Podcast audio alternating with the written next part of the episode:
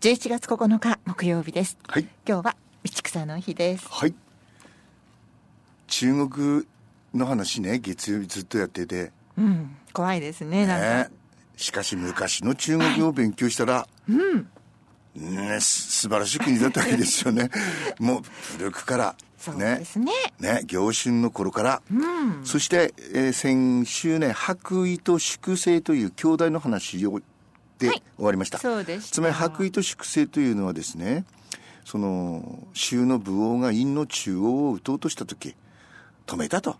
ねなんぼいい国王様でもその主君を撃つっつのはいかがなものかと、はいそしたら武王の側近は2人を殺そうとしたけれどもあの太公望両将がねいやこの2人は義人だと言って助けて助けたと、はいところがやっぱりその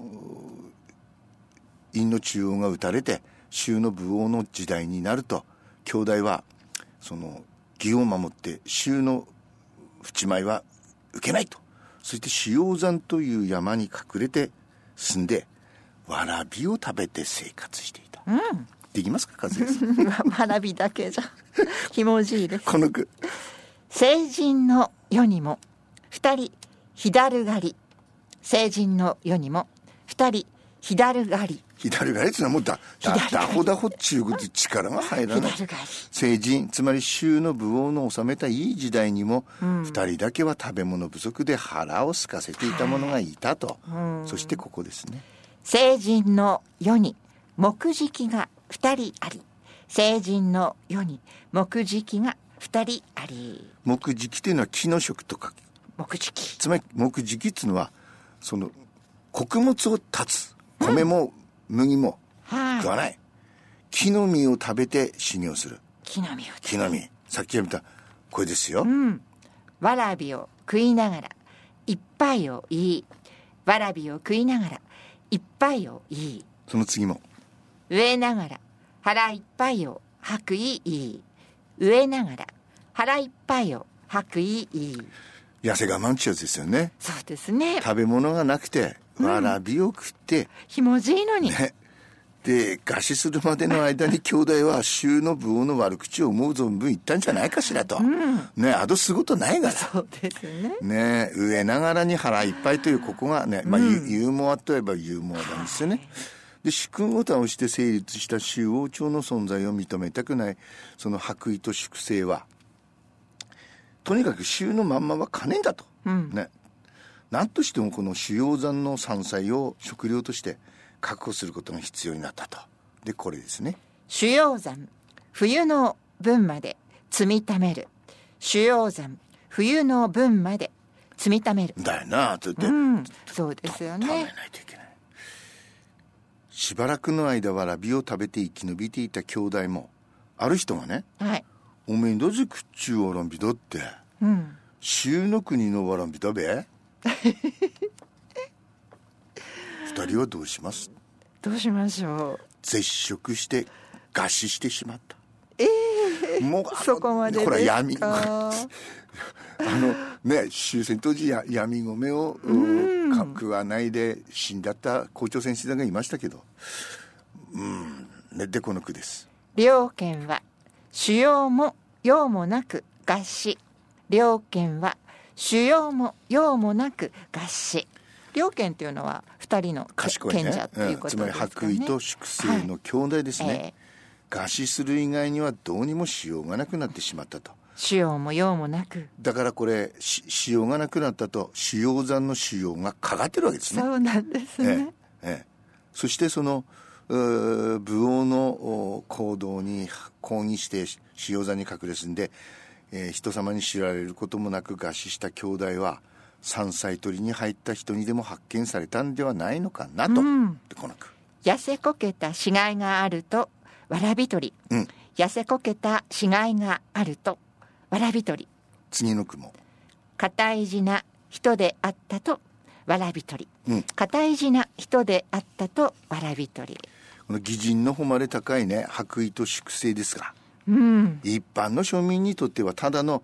まあ、痩せこけた死骸でありか硬い字そこまで硬い字張らなくても、ねえでしょう命を落としてしまいました、ねえでこの白衣粛清普通の人から見ればさうん今和江さんがしゃべったように何もそこまでさねきた もいいいいんじゃないのと。ね思いますけねども、でわらわらびだけでもでもわらびだって、うん、収納わらびだべって言えば、うんでこの白衣粛清の兄弟のね、えー悲しい最後の場所となった塩山ですよはいこれがままたね兄弟のはその義人だという誉れが高まるとともにはい後世の人たちはこの山がね有名になった、山を仰ぎ見るようになったそうなんですねでこの句ですよ主要山二人干からび名を残し主要山二人干からび名を残しということになるわけですそよういうことですね何がね何がどうなるかここですね次身は飢えて心は止める主要山、うん身は飢えて心は止める主要山うんそういうことなんですよね、えーな死んじゃうけど2人は死んじゃうけど、名前も塩山も名が高まったと、そしてこの句ひょろひょろと出るは主要の山わらびひょろひょろと出るは主要の山わらびうん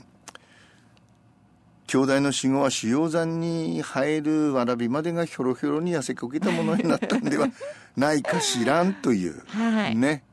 そしてこれ何度も言いますけど江戸川柳ですからね、江戸時代の人が読んでるわけですよ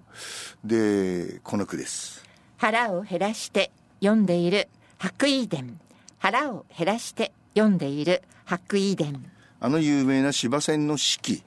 四季にこの話し家が出てくるわけですよねだから江戸っ子はね四季もちゃんとそうなんです読ねんでいたと、うんでねそのすきっ腹に耐えながら四季の白衣伝をん読み続けていると、だからわんざとね腹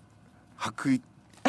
白衣ち粛清の話し込みる時は腹減らがして見たのかもしれな白衣のい、気持ちになって、ね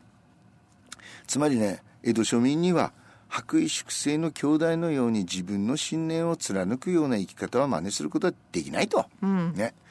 でもせめてその気持ちだけでもあやかりたいと腹を減らして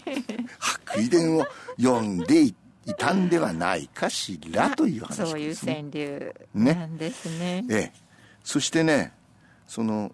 州の時代のもう一人の有名な人はいこのこういう名前周公丹この人ね州の武王の弟普通弟とどうあの兄弟で喧嘩したり、まあ、今の白衣と粛清も長い方ですけどよく王位をその争ったりするにはね、あの喧嘩したりするでしょ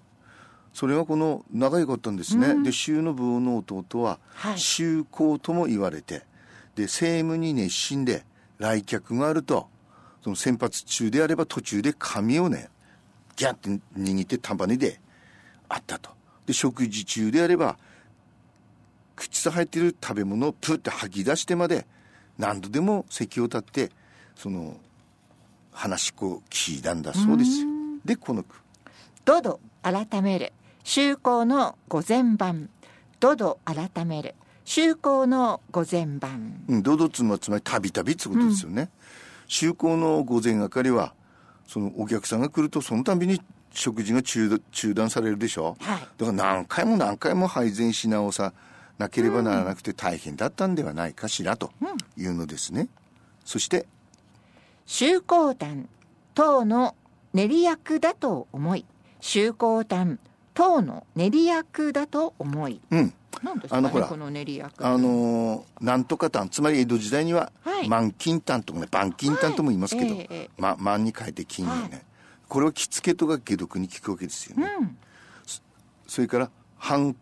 炭というのもえー半分にあの半魂分単ええこれは腹板とかえーの特効薬で丸薬で、えであのほらなんだ富山の薬売りとかね、はい俺は富山市行った時にねやっぱり薬屋いっぱいあるので、あの富山で俺はか今でも買っている、えー、と蜂蜜溶岩は富山から取り寄せておりまあすそうでしたかなので、はい、中高端と聞いただけでは、よっぽど知識のある人でなければ人の名前 だとはわからない。ね、だから、中高端って、なんだなんだでこの次の句もね周公炭は何の薬だとたわけ周公炭は何の薬だとたわけたわけまで来ました 周ね眼薬の呼び名に痰がついてるのだと、ね、薬の一種だと思っても、まあごく自然だけど、 まあ確かにここのこの川柳はちょっとたわけまでつきましたがまあそういう人もいたのでありますはい、えー、それではプラスワンに行きますこれねまあ童謡童謡みたいなう歌ですよでこのうんラビン・スプーンフルートは今日ここまで聴いてもらって一種独特なんですよね、サウンドがねえなので、えー今日もそういう雰囲気ラビンスプーンフルレイン・オン・ザ・ルーフ